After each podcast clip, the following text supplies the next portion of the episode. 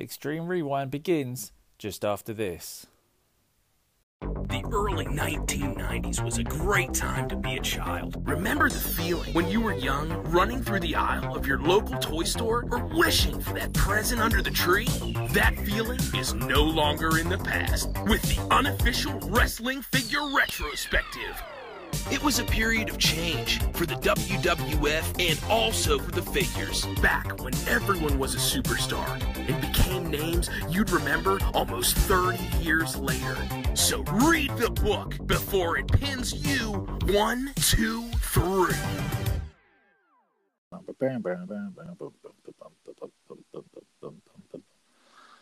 Oh, Musical. musical. Yeah, I was thinking, you know, um, obviously the network has its ups and downs with like music.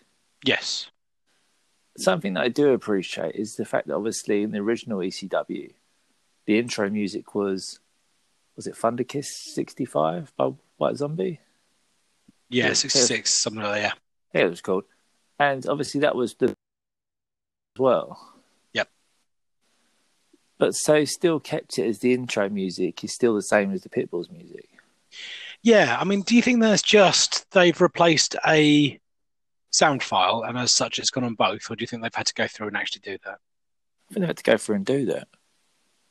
In that case, that's impressive. That's what I think. I think it's nothing major. It's just a nice touch, isn't it? Yeah. I think there are some really hit and miss musics. In, Well, there's inconsistencies. Taz's music's all over the place.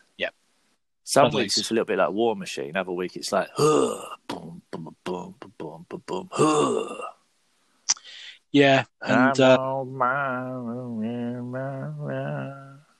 franchises as well. He had a, a, a Perfect Strangers style one the other day, and Yeah, and one that really, um, the ones that really confuses me is ones where um, they've been in WWE. So, like Raven, why not just give him his WWE Raven music?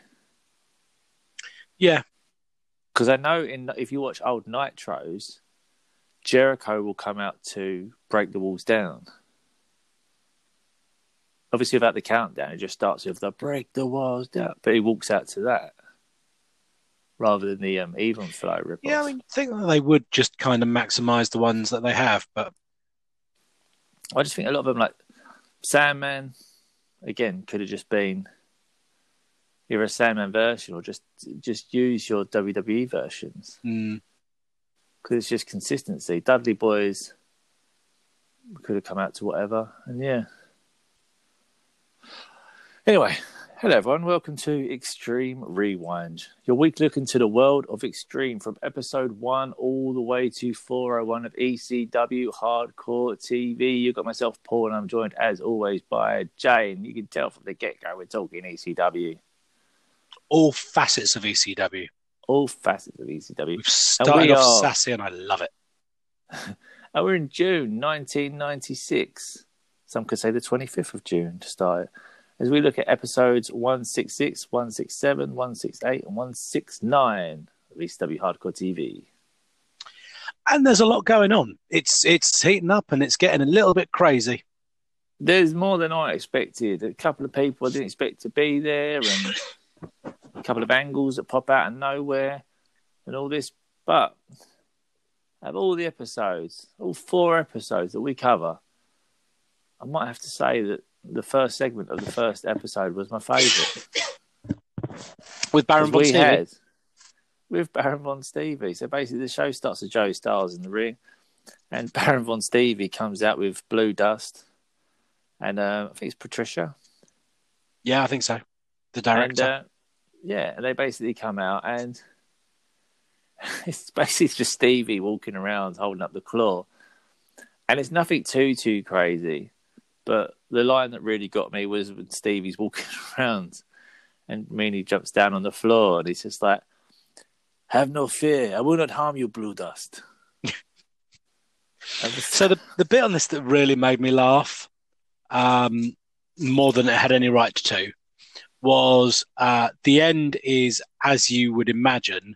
Baron von Stevie slaps the iron claw onto Joey Styles, Mhm. Who just knocks his hand away and walks off. and it's just this amazing kind of like it's such a shit iron claw that he just like you know this this this weakling of an announcer just kind of slaps his hand off, gives him the dirtiest of looks, and just walks off. It's just great, isn't it? Yeah, Stevie is um, still something a bit special. I, I look at that, and there's a few people you look at ECW and how one's never made it, and I, I kind of think, obviously, it's told Stevie suffers like really bad sort of neck injuries before he goes to WCW, but well, in essence, he retires from wrestling in in ECW. Yeah, only to then join WCW shortly after. Um, so there was a little bit. Apparently, there was a little bit of, of hubbub because you know they they thought he had retired after an injury, um, uh, which which is interesting because it does lead to his um, very uh, recognizable voice um, change as well with him becoming far more raspy and and a little quieter, like we heard in the Right to Censor days.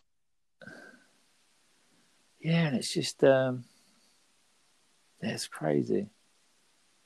But you do sort of wonder because I think he comes back like years and years in the future. Before the end of ECW, I think he does appear again. I think I remember seeing the rise and fall, but I'm not sure when.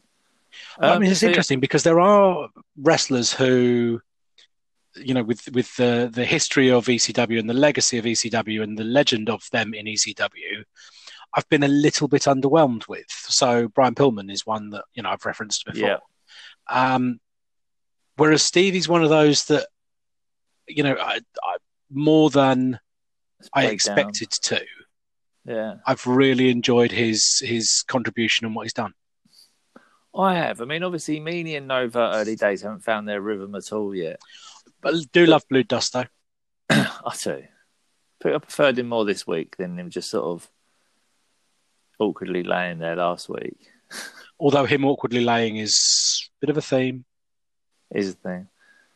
But um, yeah, no, it's it's a harmless segment. It's a good segment. I don't know if it's a kicking off a show segment, but it's a good ECW segment. Yes, I, I liked it. I thought it was funny. Um, Sandman comes out, kicks the crap out of Joel Gertner.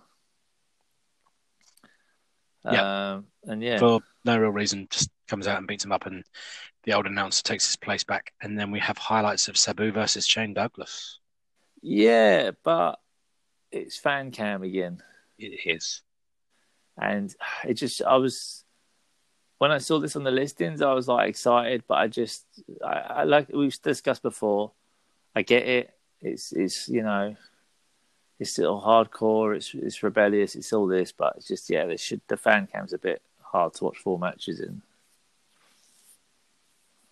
So my issue at the moment with Sabu is when is now the cat's out the bag and everyone knows he's got this injury. When is Heyman going to take responsibility for continuing sending this guy out? Yeah, so um, we'll we'll kind of get into during these four episodes the you know there's always one thing that I seem to kind of get stuck on at the moment. Yeah. Um, one overdone like trope or something that they just continue to kind of bang over the head. And stretcher jobs. Paralyzed every episode. Is yeah, uh, stretcher jobs are are kind of my current one in this Yeah. in this for this episode. We'll be talking about stretcher jobs in a in an overly convoluted and overdone kind of way. So yeah, the fact that Sabu continues to have to be taken out on a stretcher um, does make you wonder why you'd continue to put him in if you know he's just going to be carried out straight straight away. Hundred percent. So, um, yeah, there's that. That's a thing. Certainly is. So you've got the Shane Douglas Sabu match. Like I said, not too bad, and it just seems to be a lead-in for another Shane Douglas match against Mikey Whipwreck, which is a fairly enjoyable match to be honest with you. It wasn't as sort of Yeah, I sort mean, cluttery as some of the I- others, but I really enjoyed it. Um, that's probably too generous. I enjoyed it. Uh, I thought it was a I watched it twice. Um, the bit for me still that sticks is the underdog. Yeah, Um, this Grand Slam underdog. yeah, I mean, you know, just this whole kind of, you know, oh, what even right has he got to be in the ring kind of bullshit when, you know, he's held every championship. He's got wins over Shane Douglas.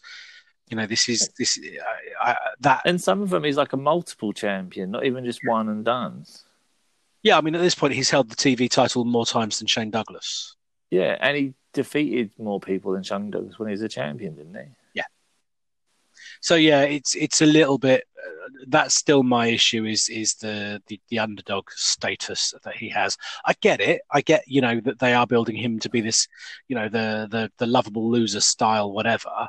If you could go for the overachiever sort of status, You could you About- could play a story as to how it's incredible that all these people are still underestimating this bona fide legendary career at this point. But oh, I mean, he could have he could have had a great heel turn in him. Yeah. he could have had to really sort of worked with that. But um, his character is not dissimilar to what Spike Dudley becomes, really. no, and But Spike Dudley's more embraced more about he is hard as nails and he could win. And so uh, I think you know it'll be interesting to see the size difference when we get that chance to have that comparison. Because in my mind, Spike's a lot smaller, Yeah, but it's really hard to get some sort of understanding of of scale in ECW because they're just strange. So you know, Big Dick Dudley actually isn't that big and stuff. And and you know, nine one one, who was a giant in ECW, goes to WCW and looks just the same as everyone else. So it's all a it's little just bit. the same as someone like Lex Luger, who's who's tall in like the real world, but in sort of the wrestling world at the time, he wasn't really. Yeah, I mean, it was, and it was always was kind average of. height guy. This was the the thing about you know the land of the giants. I mean, um, you know, Billy Gunn's about six foot six, so he's a big Yeah. guy. But in a world where you're surrounded by seven foot, eight foot people, you're not a big guy. Um, Yeah, so yeah, it, it is one of those weird things. hundred percent. Um, yeah, so that's a decent match, worth checking out. They get a promo by Raven, Stevie Richards, Nova. They're all in the ring, um, and this is when Stevie introduces Peaches. It is. So um, Raven wanted, you know, some horrible, used up, blah blah blah blah blah, um, and this was the lowest that Stevie could find, and it's Lori Fullington, Peaches, the Sandman's ex-wife, and this we talked about a little bit last week. Sandman comes out and says, This "Is this meant to get into my head?" Um, you know, she's already used up. I've already pi- pimped her out to the entire locker room. You can have your fun with her, but sat, but Raven, remember at the end of it, pay your bills, Yeah, which I loved because I loved it when it was a Tommy Cairo thing. Um, that's it. It was, it was a good sort of throwback for those who wanted the throwback. but yes, uh, here is Peaches dressed as Peaches, um, being introduced just before the match. Yeah. And um, I guess what a match. What a match! What a match out of nowhere. And a match that explained the vast amount of blood that Raven had on him last week. Yes, Because obviously it was it was a question that we asked, like Raven's doing a run in and his blood like pissing out of his head. Um, hello.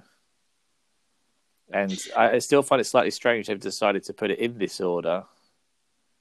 Yeah, so I mean, I've I've got two things with the order. The first is the order of the matches on TV, and also this shows the order of the matches on the card. Hmm. So again, Raven and the heavyweight championship match Middle. was somewhere in the middle of the card before the Sandman match, which we watched last week, which would have been on afterwards. And also not just Raven middle, Raven versus uh, surprise opponent Terry Gordy. The international challenger. Yeah, so you think he's had all these like he's had Damien six six six recently. Now Terry Gordy. I mean, I don't think this is. I'm not sure if is Terry Gordy full time. I think this might be a one off, and he comes back.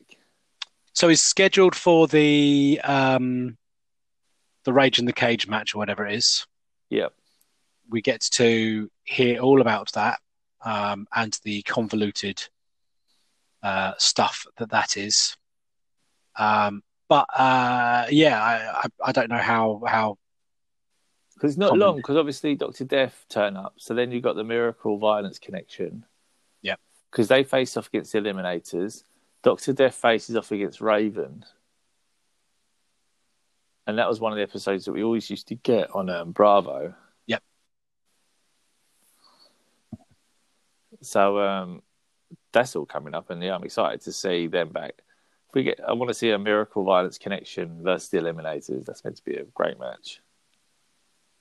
I don't want to jump it has too all the far ahead, makings. but- yeah, Well, I I don't, the I don't think it's going to be too far ahead. Well, it's not because 911 faces Tommy Dreamer in a scaffolding match on that show. And that's one where the scaffold's just made up as basically Sandman just attached a table to the rafters. So it's all coming up soon. So the Miracle Violence connection will be popping up soon, which is crazy. um, but yeah, no, it's a good match. It's a wild match. It's, you know, they're brawling everywhere. Raven bleeds a lot in this match. So Yeah, I mean it's it's um, formulaic again. yeah, You know, the into the crowd, round the crowd, up to the lower stage, up to the higher stage, blah blah blah. blah. Um, hit with everything. You know, it's it's it's a little bit formulaic in the style of it. Um, It is, but for some reason, I felt like I've accepted it more because it's Terry Bam Bam Gordy versus Raven, so I didn't mind it. uh, But if it yeah, was like, if it was say Raven versus, I don't know, Mikey Whipwreck, I might have been like, oh, seen this kind of feel, or Raven versus Tommy Dreamer again. yeah.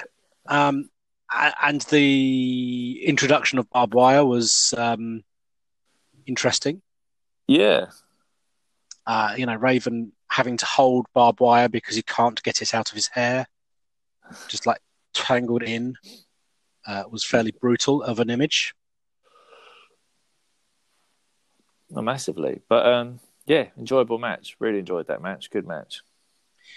And then at the end, we have Sandman coming out Yep.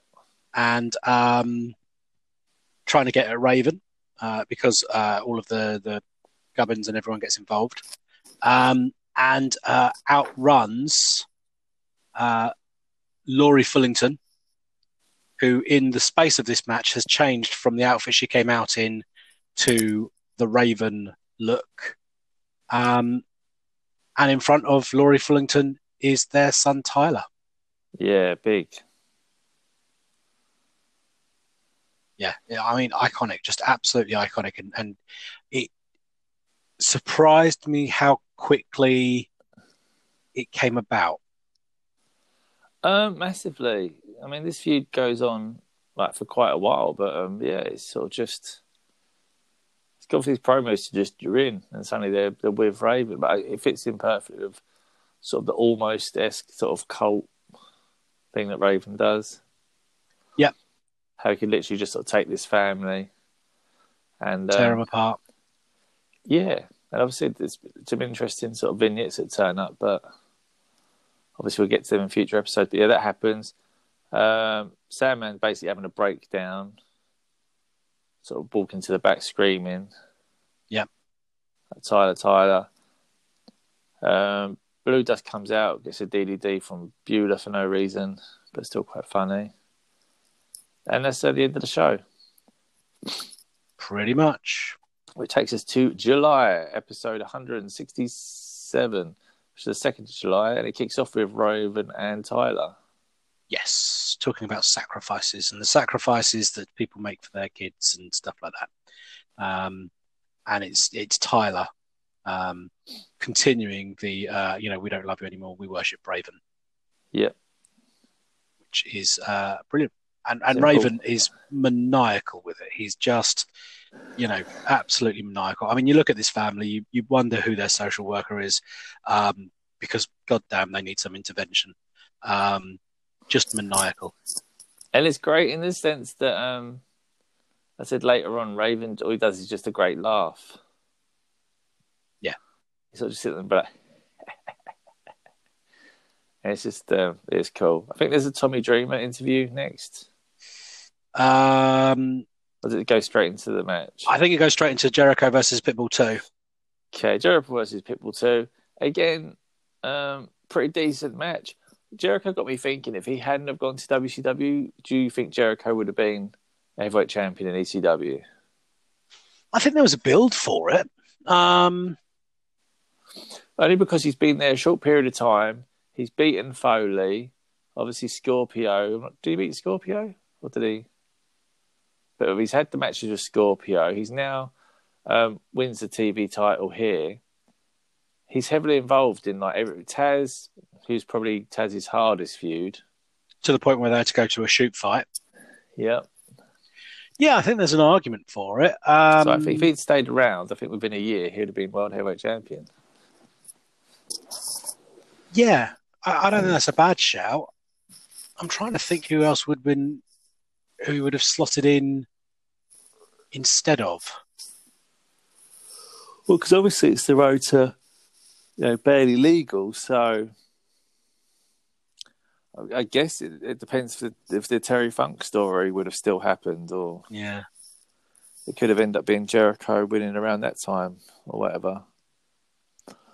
But um, yeah, I don't know. I just felt like he would have been heavily involved in something. But yeah, Chris Jericho picks up and he wins the TV title, which is um pretty decent. yeah. Now uh, we have the respect angle Yeah, again. So uh, Pitbull two hands him the belts. Uh, I mean, there's there's a couple of um, uh, less than slick moments as you'd imagine here um, in, with these two, but Pitbull two hands him the belts. Doesn't quite go as far as putting the belt around his waist, but you know, practically that. Um, and it's it's again just that uh, feeling of you know that respect of the and again I think it's in the next episode Jericho cuts a promo about it and says about you know him being gracious enough to hand him the belt and the legacy of Funk and Malenko and Guerrero and, and Scorpio um, and it's just a little bit formulaic in the sense of the this this is all about you know they've they've tied this entire ECW TV title story around respect. Um, yeah. and, and and I don't know if it's really needed in that same sort of way, especially when you've got um, Sabu and RVD, which is all about respect. Yep. But there we go. Yeah, no, it's all just a bit in there. It's, it's all just up and down. But yeah, Jericho's new champ. That's good. Um, we get the Dudley Boys next. Yeah, uh, the big shock is that um, the FBI get Bubba Ray to do his name, and Bubba Ray does it without stuttering. Bum bum bum. So I don't know whether that's just that gimmick done now. they're working it out. Yeah. But I mean, uh, fascinating in the sense that you know one of the ways that it could be that the way they got away from this is just one day he didn't, um, because It's we, do- it's they do everything on this, though. yeah, but it's amazing. Yeah, it fascinates me because we here, um, the WWE gets such a hard time for things like that, and I'm not saying that's not justified, but you know, Lana suddenly just stops talking in a Russian accent, or you know, so and so just suddenly stops doing that. Like Kofi Kingston stops talking in a, a Jamaican accent.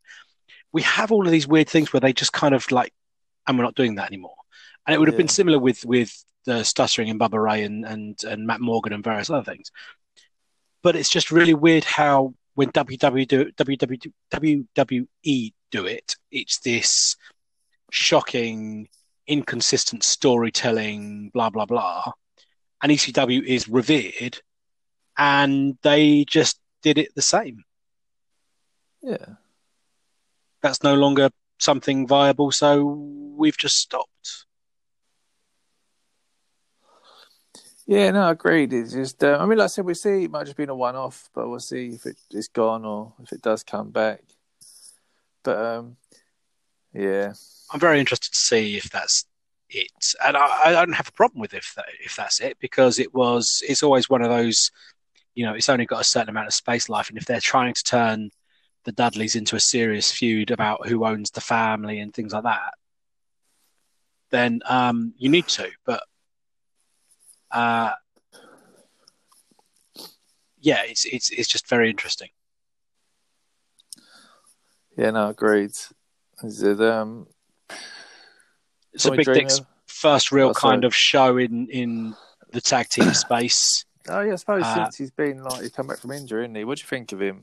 I, This is what you expect, really. I mean, he was it? made to look like a monster, big clotheslines. Um, He's given uh, JT Smith to, to, Oh. to bump all day long for him and throw himself around. So, you know, Yeah. multiple flips off of clotheslines and, you know, making himself look like a.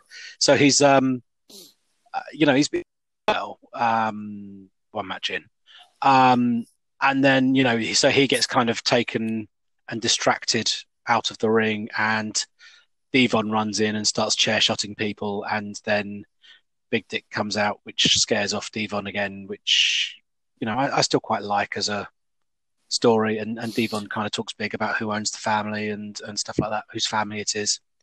Um, Thing is, though, in the end, as in like the end of the career and everything, Devon was right. And you know the the the just the the stratosphere that they get to as the the the heel Dudley boys. Um, so Devon, Devon, overall was right. Yeah. Up was him. He's he's sort of that's one of those decorated tag teams of all time. could be the most. considered the most popular tag team in ECW history. Whoa, We might hear that again in a little while. Yeah. So um, yeah. But then get Tommy Dreamer versus Brian Lee in a weapons match.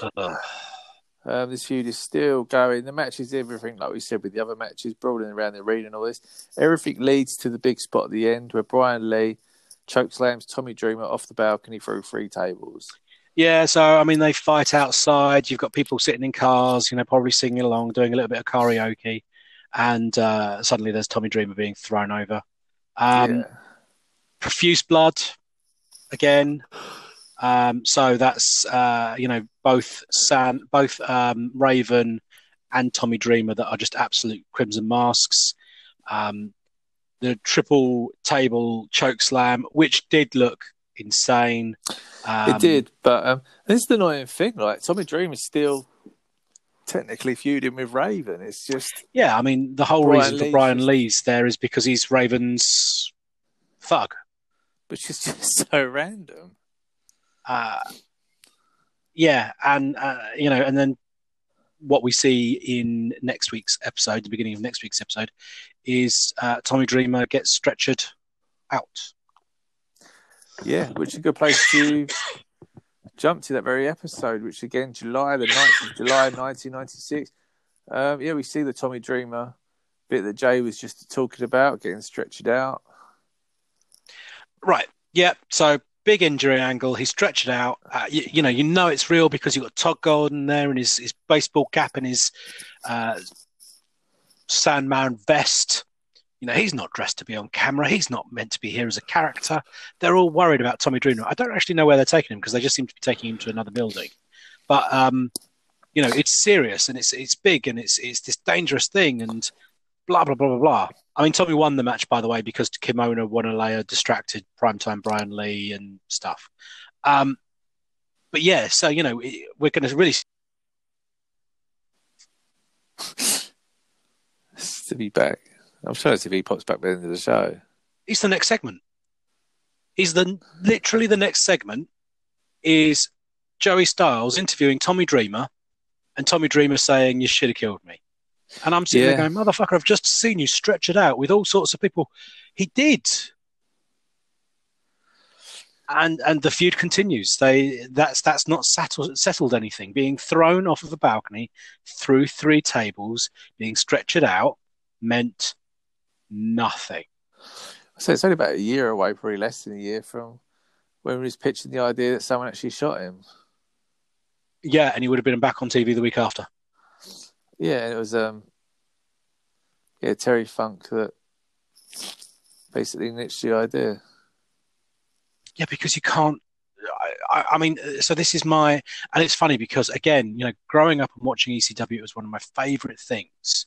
Um, you know, so one of my my one of the matches that's stayed with me, for instance, is the, uh, the Tanaka Mike Awesome matches and the chair shots and the chair shots and the chair shots.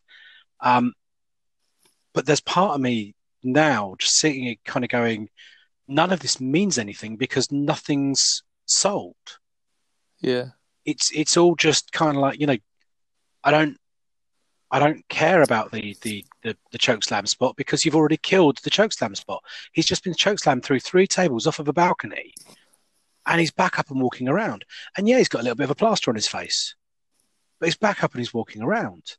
So why do I care when he's thrown off the next thing? Because he's back up and he's walking around. exactly. Four tables, five tables. He's fine. We didn't So- get. Oh, That's Go two matches from Hardcore Heaven. yeah, because that's what we're still working through, that have had absolute crimson mask, blood gushing out of people uh, in it. And you could argue that two of those, two of matches doing that, plus the stretcher job, probably means that we don't need any more stretcher jobs and we don't need any more of that kind of, you know, profuse bleeding to try and make it feel a little special that's happened in these two matches. Yeah. I mean, I, I feel like Raven probably bled hard way.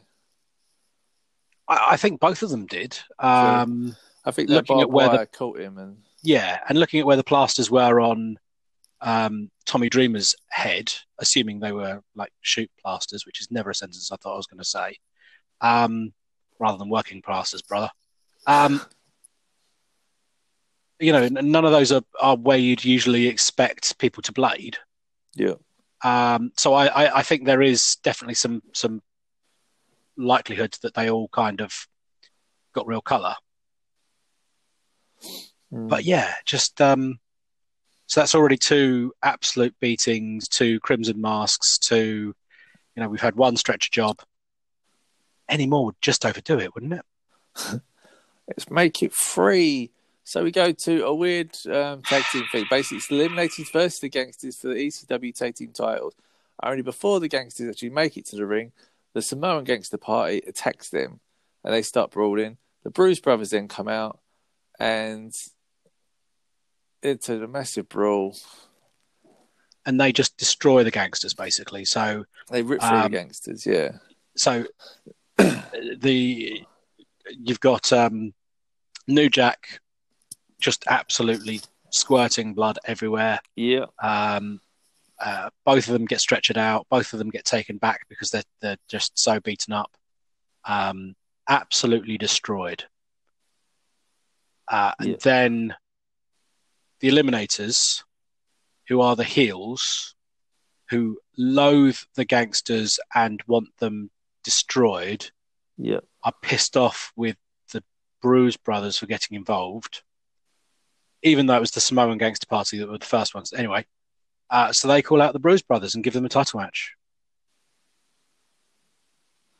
Um, yeah. So suddenly you get the Bruise Brothers in a tag team title match, which is just Um, really weird again. yeah, and then that descends into a brawl because the patched up gangsters then run out and start beating everyone up, Yeah, with the which brings out the Samoa Gangster Party again, and they beat beating up. So they get all So- four of them again out there fighting. And what we were missing in this show, in between the various stretcher jobs and the weapons matches that no one's selling, and the ridiculous eye spots, and the everyone having just so much blood loss over and over again, the trope that we were missing, the, the, the cliche that we were missing from an ECW event, was the locker room emptying for the pull apart. So here comes everyone to break up these four teams. And the problem is because there's so many wrestlers in this, because you've got eight people in there trying to get at each other. Um, it's even more obvious when you just let people go and they just wander off and start fighting again. So this rolls and rolls and rolls. Uh, why you've got the likes of the franchise out there, I have what we said before. no it? idea. It's it, it's I suppose it's the kind of having such a small like roster, but there's certain names which you have to protect that like wouldn't come and get involved with stuff like this. And there are wrestlers that if they were wearing a black t-shirt and you pulled down a baseball cap, you probably would take a little while to pick them out, especially if you're not focusing on them. However, Yeah. when the Dudleys come out, In full Dudley shirt. it's pretty obvious. When the franchise comes out in his wrestling garb, so he's wearing his trunks and his boots, it's obvious. And there is no logic as to why they would get involved with this. Why? Why, if the franchise is this egotistical character, this guy who who schemes his way to the tops, looks after only himself, thinks that he's God's gift, all the rest of it. Why on earth is he putting his body in the line of getting in the way of four of the most vicious tag teams in the world, just so he can what keep the peace? It's just yes. I said these breakups have never worked out. They're just stupid and they're doing way too much. Uh, speaking of stupid, we then had I guess the debut of the Samoa Gangster Party versus Axl Rotten and Hack Meyers. Um, the opponents are fine. The amount Yep. of offense their opponents got in, I've got an issue with. I, I I felt like they gave more to these than they gave to the gangsters. The Gangsters, who, by the way, at this point are being referenced as the most popular tag team ever in ECW. Multiple Yeah. times they are referenced as the most popular tag team ever in ECW, Yeah. which is a direct fuck you to Public Enemy. Massively. Whilst I am, I have hours of my recording saying that I didn't enjoy a lot of Public Enemy stuff. They were over like a motherfucker in this building. They were crazy over Yep, had the whole arena doing the hot stepper, doing to the, the, point wave. where they were the main event on multiple, multiple, multiple shows. Yeah, Just, pardon me, just because you wanted the crowd to dance at the end of the night. they threw the chairs in, they jumped in the ring with them, they had it all. Yep. Yeah, no, it's um, yeah, like I said, it was it was a blatant, blatant dig at Public Enemy because obviously they're going through a lot of hard times in WCW at the moment, not really picking up many W's. But yeah, I just thought Samoa Gangster Party. I thought obviously whatever, but it makes no sense. Yeah. they should have just come out wild men, smashing up whoever. You know, it could have been Donny Allen. Didn't, wouldn't have mattered. Well, I mean, you're not trying to protect this this amazing team of Axl Rotten and Hack Meyers. Yeah, but again, he should have been because franchise put Axl Rotten on a pedestal only a couple of months ago. Yeah, but that, he's he's put everyone on a pedestal and also disrespected everyone since. This is very true. But um, yeah, so that happened. Ends in a brawl again. And then we're into Sabu versus, Sabu Rob Van versus Dam. Rob Van Dam. Now this is gone midnight, Yeah, sweltering heat, the end of a really long show, and the ropes are broken. Yeah. I mean, when they threw out, it's like oh, it's like one in the morning or whatever. I just kind of sit there and think, really? Was ECW like going on one in the morning? Apparently so. It's crazy, isn't it, to think that? Yeah. But um, so here yeah. we are, uh, Sabu versus Rob Van Dam. I think there's no point in really breaking down the match because we've seen a lot of these matches over the last couple of weeks. It's No, and it's not- Malenko Eddie. It's not their best because um, both of these struggle with loose ropes to real. I mean, it didn't stop them trying a load of stuff, um, but everything looks a little bit sloppy because you can't get any real kind of um, give. You know, the, the ropes have far too much give. You can't rebound when you're running up and jumping off them and somersaulting off of them and all the rest of it. So everything just looks a little bit sloppy. Um, and basically, the, the takeaway of this is they both end up being taken out on stra- on stretchers. Yeah. So that's another two stretcher jobs on the same card.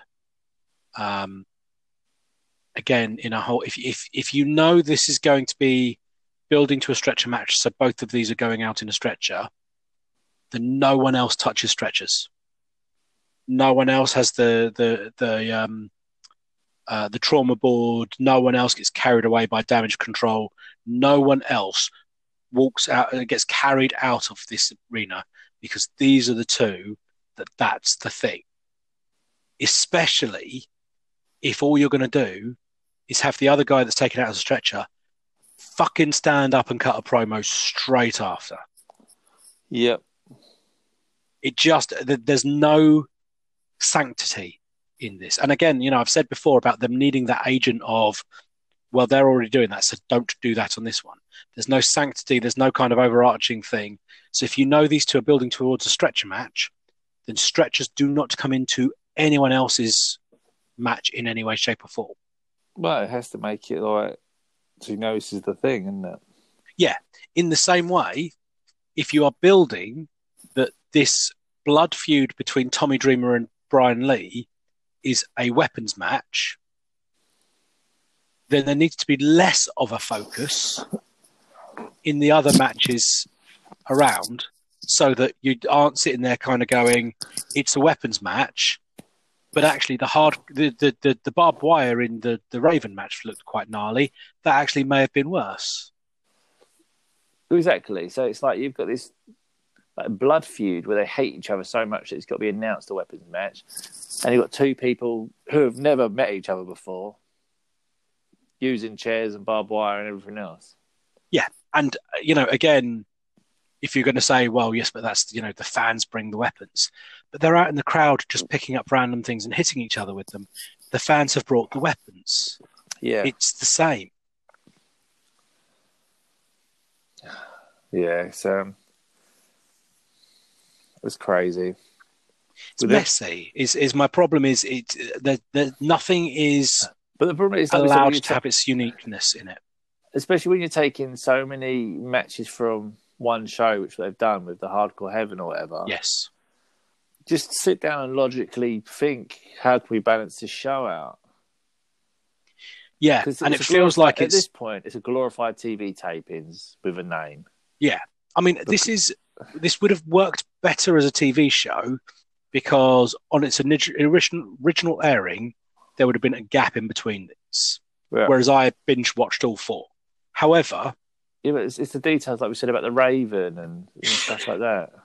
however, again, if we'd watched this as a if this was a special on the network, so we'd watched it as a special, this would have all been within the same four hours, three hours.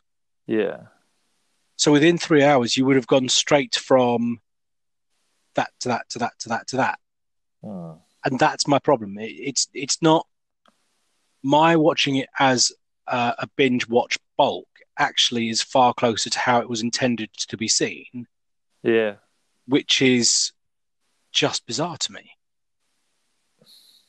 It's just like I said, I know they do get a bit of a balance because it does become a lot of ring work rather than just sort of clutter. But yeah, it's, like I say, it's hard work at the moment because it's just um, it doesn't matter if your first match where you feuded, maybe you met the person before, but you like the person. It's still just a free for all brawl. Yeah, and next week's ep- the, the- the episode we're about to talk about, the last of these four, really does sum up that clusterfuck of a of a format that we we seem to have. which is a lovely segue to the next episode. Um, the end of this episode had Pulp Fiction promos, basically just everyone. None of them were really Stand out. Stand out promos, just usual suspects that sort of do it. So moving on to episode 169, July the 16th, 1996. We get a recap from last week with the gangsters and the Samoa Gangster Party. Um, it's basically carnage, and the gangsters call out everyone. Yep.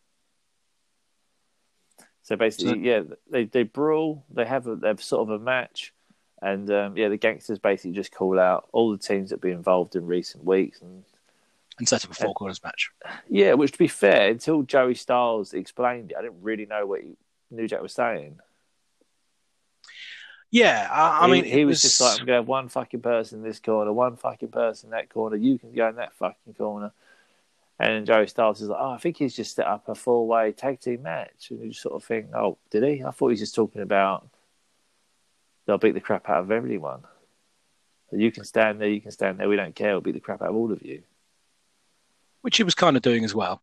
Yeah, Uh, yeah, it was it was because he was blown up, because he was out of breath, because of the the way the mic in the ring doesn't kind of pick.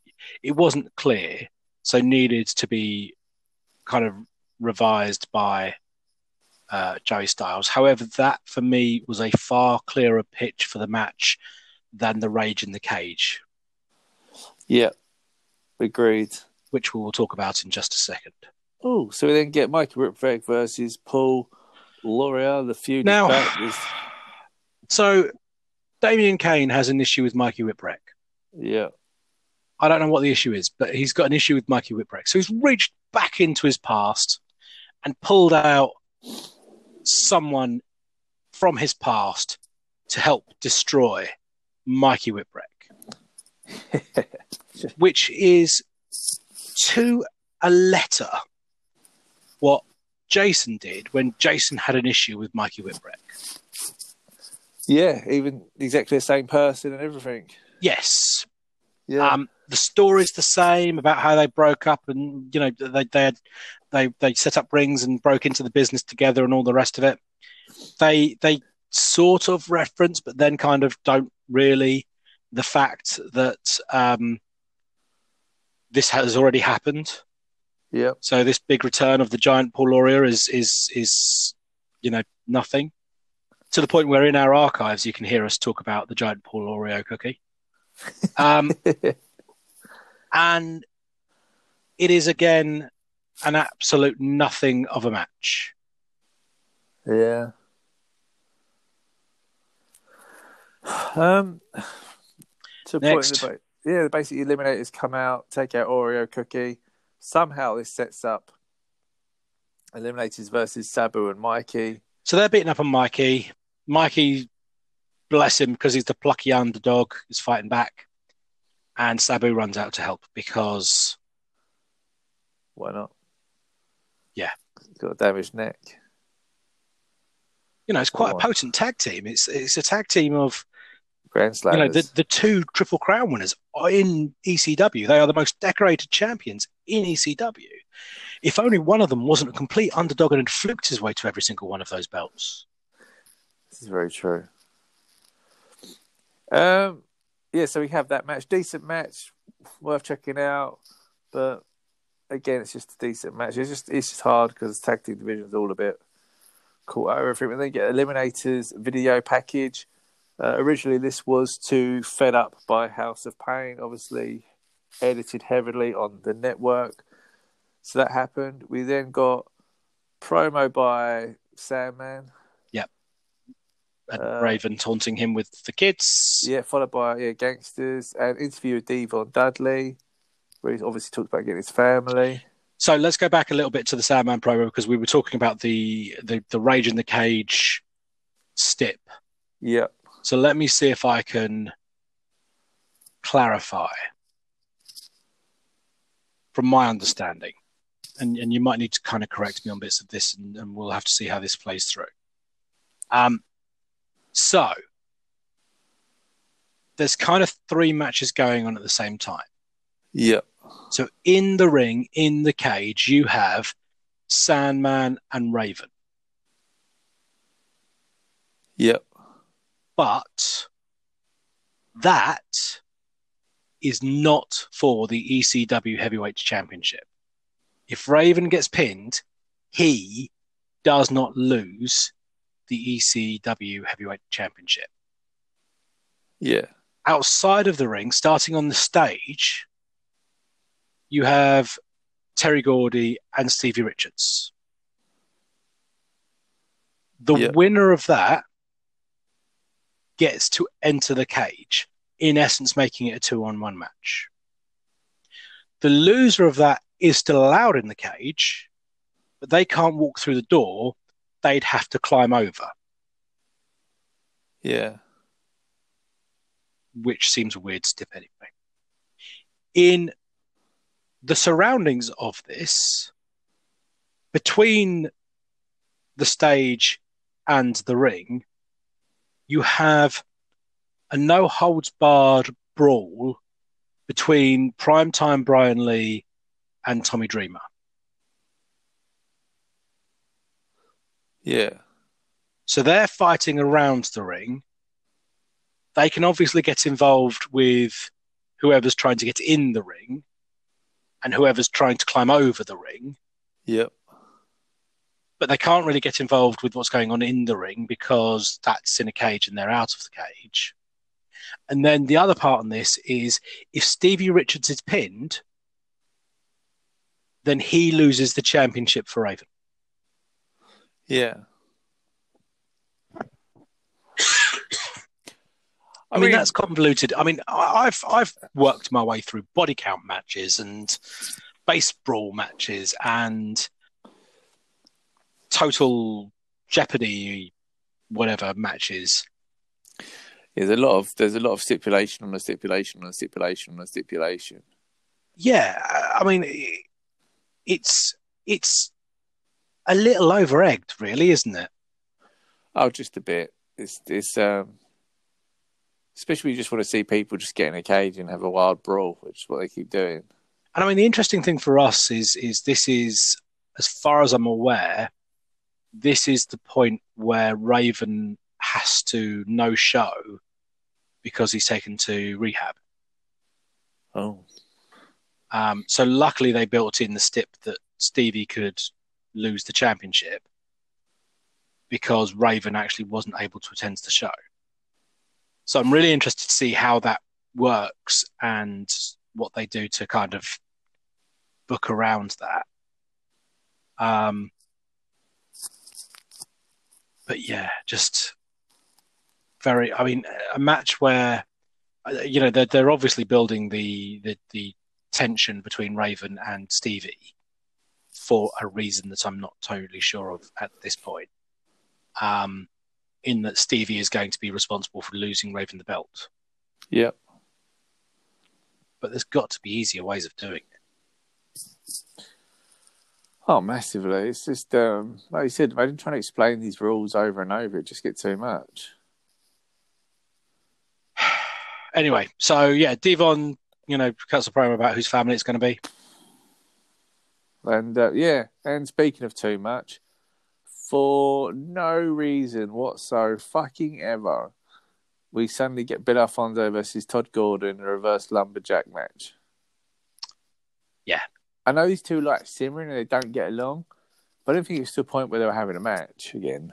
again, and uh, a weapons match and a reverse lumberjack match. It, it's it's uh, yeah, again, and again, it's a screwy finish for Alfonso. Axl Rotten, I think it is, forgets his weapon, Yeah. which means Fonzie can get hold of it and cracks Gordon and gets the win. And you know, nothing's resolved and nothing's finished, and they've just had another match for the sake of having a match. Basically, yeah. Um, And that happened. again, you know, WWE gets a lot of shit about authority figures getting involved in physical angles, blah blah blah blah blah. I don't understand why Tod Gordon was in the first one of these, let alone the sixteenth one of these. Well, not just authority figures, like you know, Shane McMahon or someone get um, criticism for being in matches and that. You think at least Yeah, you can have a match. Not a trained worker. Yeah, you think wow. But anyway, that happened. Then a bunch of Pulp Fiction promos. Shane Douglas screaming he wants his belt. Only one that really stands out is obviously um, at the end the gangsters are talking. Some other gangster party attack them. Put their head under a wheel, nearly run over Mustafi. Changes before his this, mind. think- Mustafa. yeah, as it Mustafi. And I was thinking, um, you can tell I was watching football. Um, earlier on as well, the gangsters threw out a promo where they took a couple of shots at Smoky Mountain Wrestling as well. Yep. Which I guess it must, Uh, yeah, really interesting. Um, you know, in the mid '90s, there was a small federation. Uh, I get this in every week. front until I actually start doing the show. Yeah, small federation fronted by someone who was seen as a mouthpiece on one of the bigger ones with connections to WWF and WCW, um, with the likes of Primetime Brian Lee, The Gangsters, um, Chris Jericho, uh, Chris Lance Candido, Tammy Sytch, Lance Storm, um, and their champion is um, a slobby uh, white dude. Yeah. So you know, Smoky Mountain had you know the dirty white guy as their champ. So Before Who inspired who? Yeah. we will find And out Surfer? coming soon on Sports Arena. And a slobby white guy became a surfer. Called Sting. so yeah, he said all those basically. So, and that ended that. Some of this Um, was thoughts? quite hard going. It is. I mean, but like I said, I, I maintain where basically I, I feel like everything's on limbo until pay per view sorted. I mean, they're moving forward with the Raven one, so that's actually becoming a thing now. But it, it feels weird though because what I don't get is like you'll have the champion like pick his feud.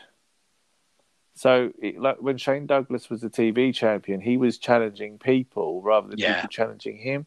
And now Raven is going after the Sandman. When really his issue is with Tommy Dreamer because Tommy Dreamer is taking everything from him. But it's kind of like, I mean, don't get me wrong, it's fantastic.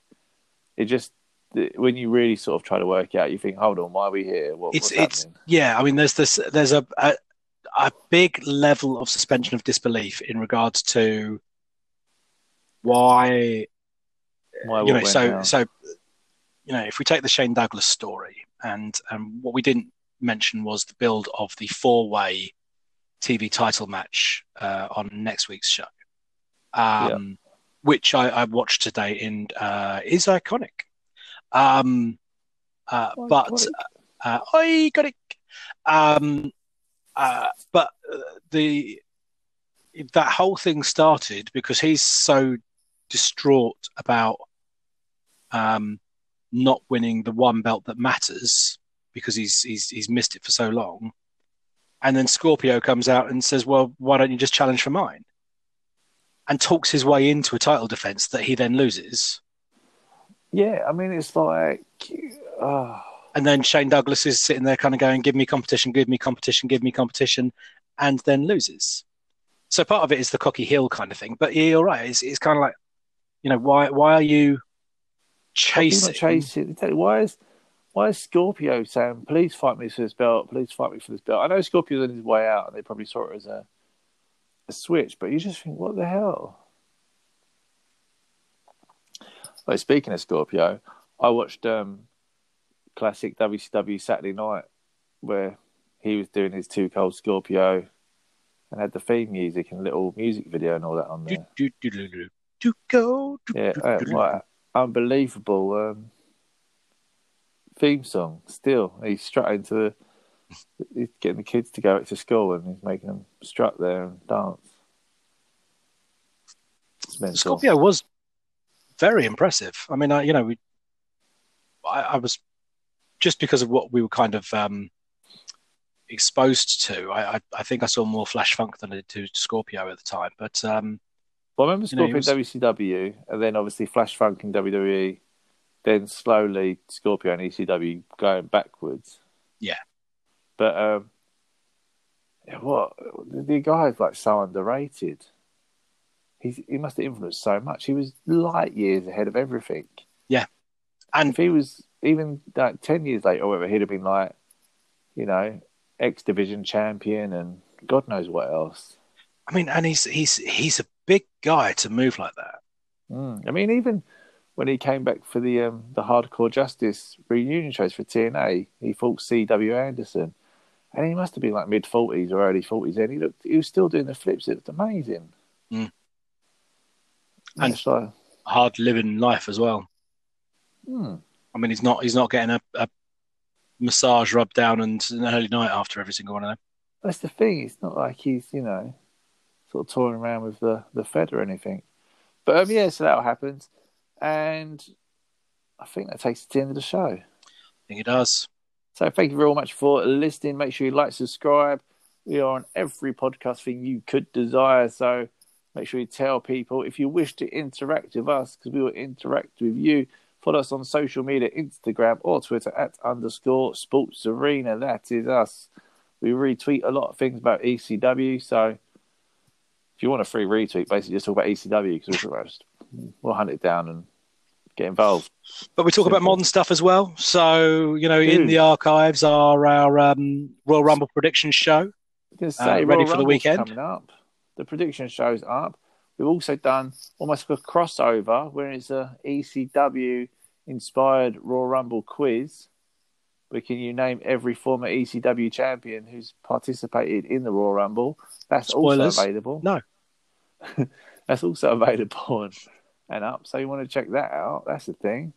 And also It's quite the way- assignment. If you want to go through and play yourself, it's quite the assignment to try and work out all of the people who are available and, and went through. And if you can name all 25, um, you're a better person than Griff and I.